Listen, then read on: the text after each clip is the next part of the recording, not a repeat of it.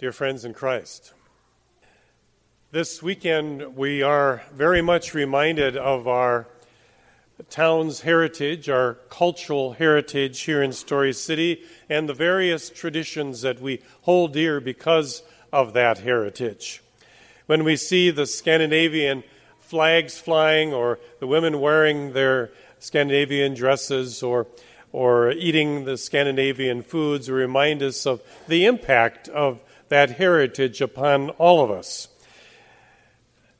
Some years ago, McDonald's even served kringla on their menu, and that shows the impact of the, the heritage that we uh, celebrate this weekend.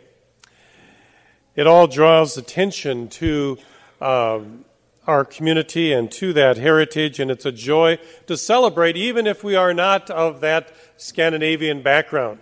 We can still celebrate together that heritage that uh, uh, we look back and see how what an impact the early pioneers of this community had and are continuing to have. It's also a joy to be reminded of the things that enhance our spiritual heritage. When we sing our, our hymns, some uh, newer hymns, some older hymns, we recite our ancient creeds and, and uh, have prayers together and experience the Word and the sacraments, we are stepping in, uh, into that, that uh, spiritual heritage that we all sometimes take for granted that goes back thousands of years.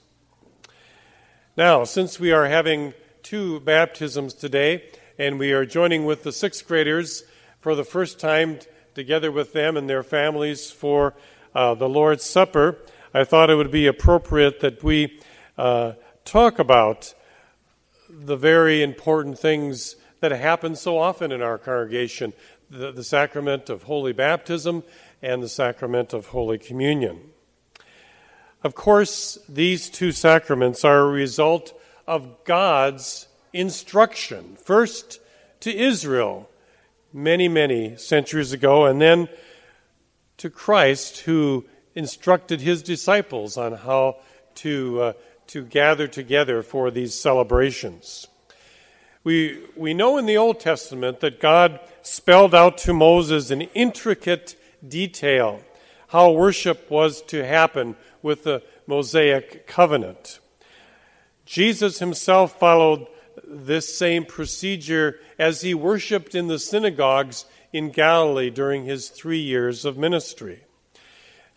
Jesus gave instructions to his disciples in the Great Commission at the very end of his ministry to go all into the world, into every nation, and baptize in the name of the Father, Son, and Holy Spirit. He also instituted the Lord's Supper into the liturgy of the early church, which basically followed the format of the Jewish practice of the Passover, but enhanced it in a different way. Now, under the covenant of Moses, God carefully spelled out to the Israelites the kinds of offerings and sacrifices that they were to bring before God. And these sacrifices were meant to impress upon the people that it was through God alone that forgiveness can be offered.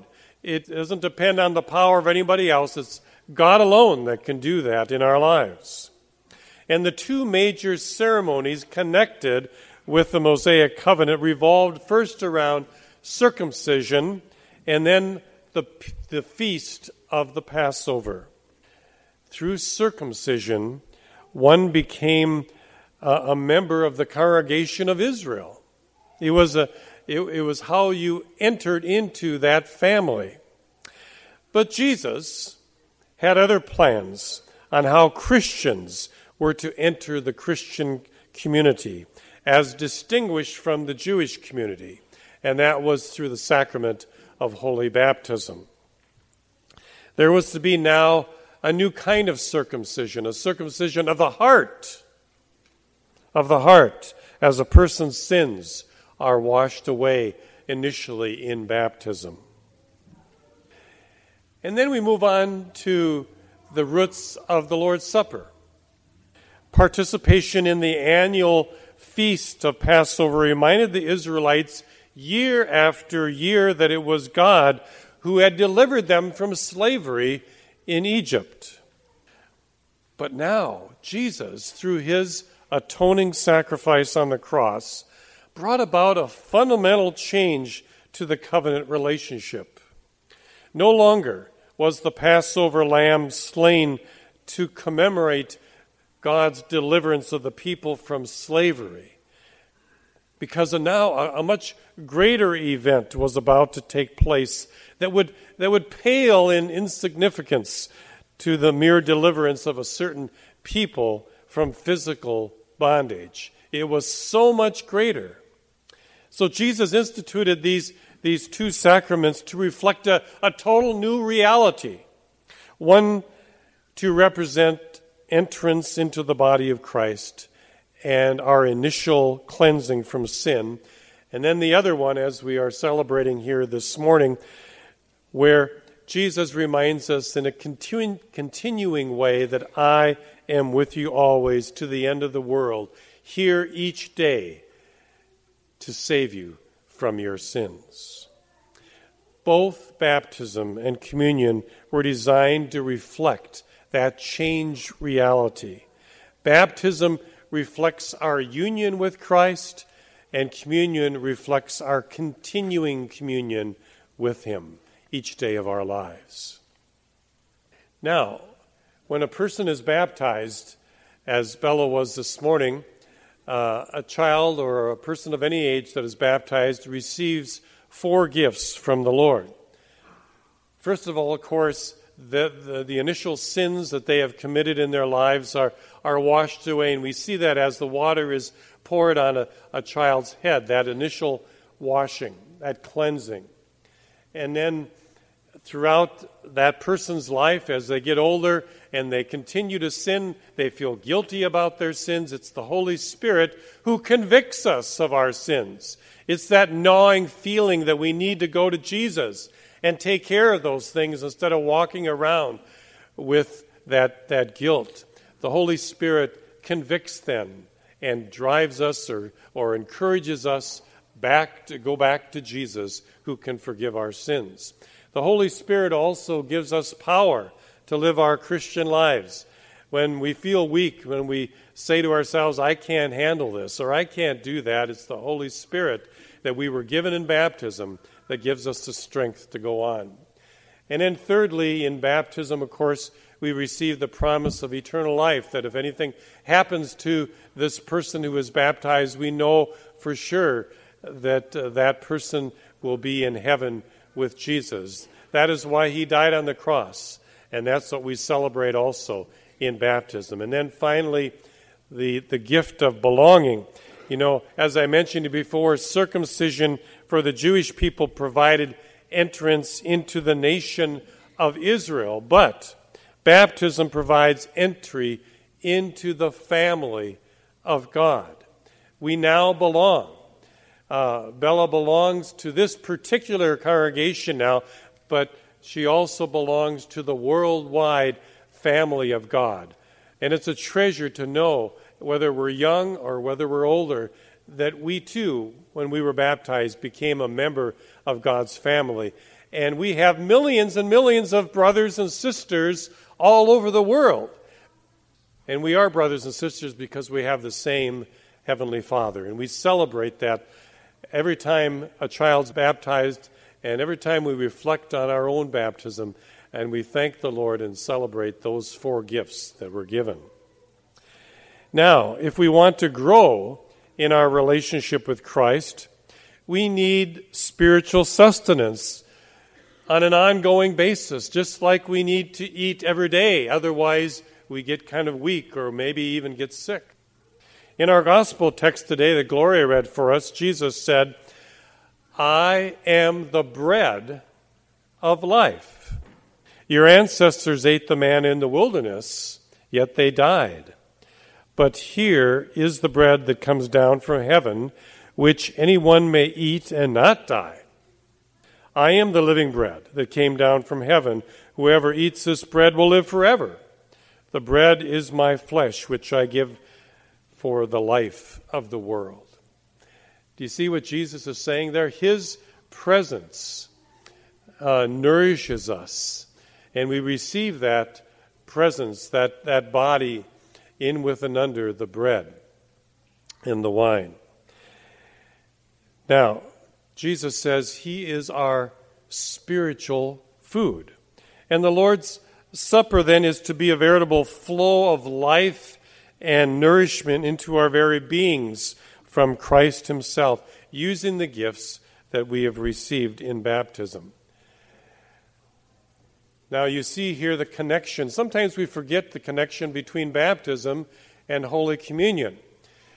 What we receive in baptism, you see, is enhanced every time we come up for Holy Communion. So today we began our service with a confession of sin. Why? Because we know we all sin, and this is corporate confession of sin. We can ask forgiveness every day individually, but on this particular Sunday, we together remind each other that we need Christ's forgiveness. And so that's a part of what we receive as we take Holy Communion, a reminder that we indeed are forgiven of our sins as we have confessed them. And then, secondly, when you receive the bread and the wine, you are nourished. You are giving, given strength by the power of the Holy Spirit to live out your Christian life. Just like you get weak when you don't eat at home, so now we are refreshed with this meal this morning. So we are given strength by the power of the Holy Spirit to continue on. And then we are reminded of the gift of eternal life, too. We have that image that in heaven there will be a great table with Christ as the head, at the head, and we will be nourished and strengthened by his presence and that feast that we can celebrate together as the body of Christ in our heavenly home. When we receive the body and blood of Christ, it's a little foretaste, a little appetizer of what the great feast will be like in our heavenly home. And, and it reminds us of that promise of eternal life. And then finally, the gift of belonging. We do not come up for communion one at a time we come up as the family of God here at Emmanuel. We in, are in that gift of belonging that we experienced in baptism now. We are reminded of that, that we are a part of God's family. Uh, even if you're not a member here, we, we celebrate that you are here because we are all members of Christ's body, no matter what particular congregation we belong to. Four gifts in baptism, four gifts in Holy Communion. And I hope that helps as you come forward this morning to remember a little bit about what we celebrate as we think about those gifts Christ has given us. When I come up for Holy Communion, I think about that bread and that wine flowing not only through my digestive system, but flowing through every part of my being body, mind, and spirit. And I hope that as you receive the elements each time you take communion, you'll think of Christ Himself flowing through your body. And if you're not feeling so good, if you need uh, healing, if, you, if you're feeling weak spiritually, or whatever your need may be, think about those elements flowing through your body and enhancing your life in every dimension. Well, just like the Israelites of old who sacrificed and ate the Passover lamb, we come before God today with our Passover lamb, Jesus Christ Himself. Jesus presents Himself to the Father as our sacrificial lamb, and we celebrate that today as well. We come to the communion table, and we don't come proclaiming how much faith we have or our godliness. No, we come proclaiming the death of Christ, who through his atoning work has replaced our sinfulness with his boundless grace. We don't deserve this supper, but he gives it to us anyway. And it's only by His grace that we can come forward. And so when we come forward, we put out our empty hands to receive the bread and the wine, symbolizing the fact that we bring nothing in ourselves. And into those empty hands, we receive the very body and blood of Christ Himself. The story is told about a man who was confined to a wheelchair who was to be baptized during the worship service. And while he and the pastor were waiting in a side room for the baptism hymn to be done, the pastor asked this man in the wheelchair if he could have one wish, what would it be? Of course, the pastor assumed that the man would say, If I had one wish, I wish I could uh, walk again. But the pastor was surprised when the man said that if I had one wish, I would celebrate the fact that I already have the answer to that wish, and it's Jesus Christ, the greatest thing I could ever wish for. And today I'm being baptized into his name. Do you realize the tremendous gift that Christ is giving a child when a child's baptized, and what he has given us too, we who have been baptized here. It's Jesus himself. If you have been baptized, the question today to ask ourselves have I and am I continuing to experience the fulfillment of that wish in my life too? And have, have I met Jesus in a personal way and committed my life to Him. Every time there's a baptism, we need to ask ourselves, I believe, those questions Where am I in my baptized life in Christ? You see, Jesus wants a very close and personal relationship with us. And part of the way we accept that invitation of His is to participate in the two sacraments of the new covenant entering into that relationship through holy baptism initially and then continuing that relationship through Holy Communion. I pray that today you may always cherish these special gifts that enhance our Christian heritage. Amen.